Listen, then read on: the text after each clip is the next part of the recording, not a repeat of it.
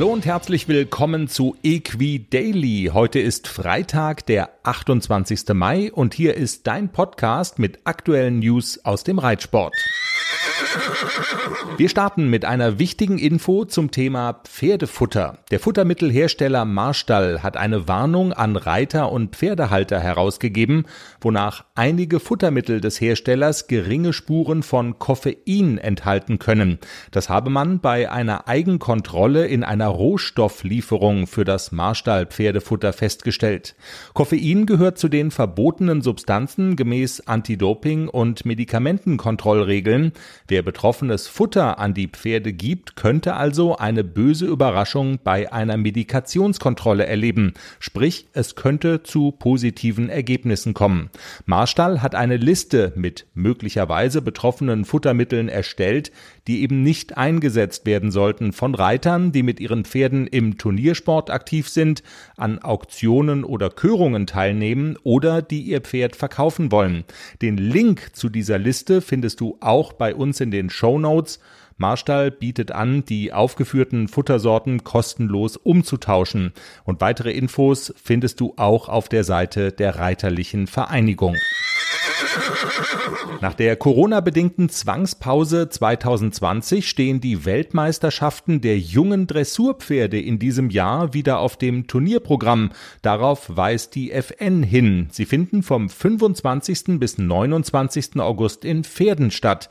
Die erste WM-Sichtung ist für den 22. und 23. Juni am Bundesstützpunkt in Warendorf geplant.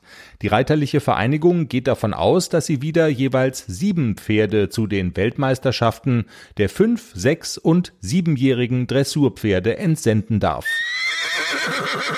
Für das niederländische Championatspaar Emily Scholtens und ihr Pferd Desperado ist der Olympiatraum geplatzt. Das hat der niederländische Verband mitgeteilt, berichtet St. Georg.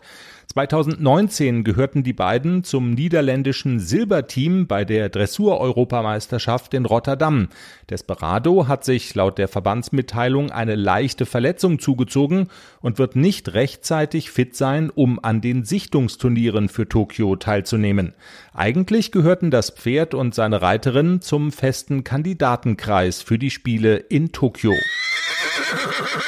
Und was steht dieses Wochenende an großen Turnieren an? Bei der Pferd International in München haben an diesem Wochenende die Springreiter das Sagen nach den Dressur- und Paradressurreitern in den beiden Wochen zuvor. Sportlicher Höhepunkt ist am Sonntagnachmittag der große Preis von Bayern. Außerdem steht die nächste Etappe der Global Champions Tour in Saint-Tropez an. Zum Auftakt siegte der Franzose Julien Epaillard. Christian Ahlmann mit Mandato und Ludger Beerbaum mit Cool Feeling kamen zwar fehlerfrei ins Ziel, sie waren aber in dieser Prüfung zu langsam für eine Platzierung. Internationale Dressurturniere finden an diesem Wochenende unter anderem in Achleiten in Österreich und in Jerez in Spanien statt.